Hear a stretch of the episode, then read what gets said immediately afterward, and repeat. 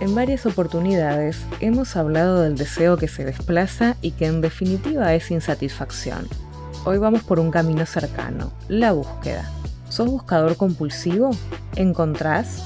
Muchas veces nuestra activación es en función de la búsqueda implacable, impulsiva y compulsiva, frenética, y no se encuentra, y vienen el enojo y la frustración que a veces llevan al abandono de ese buscar.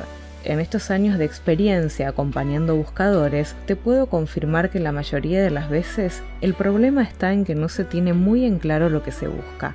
En cuanto nos detenemos a hacer una descripción de lo buscado, nos damos cuenta de que es imposible de hallar. No existe como tal, no hay una idea clara del qué. Por eso no llegamos al dónde y mucho menos podemos organizar el cómo. Algunas pautas de organización. Desde donde estás, retrocede.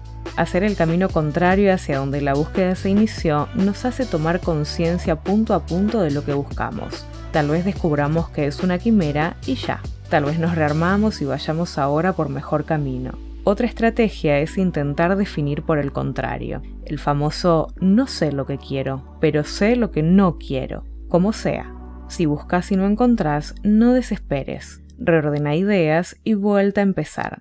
El que busca no siempre encuentra, y eso también es una función adaptativa.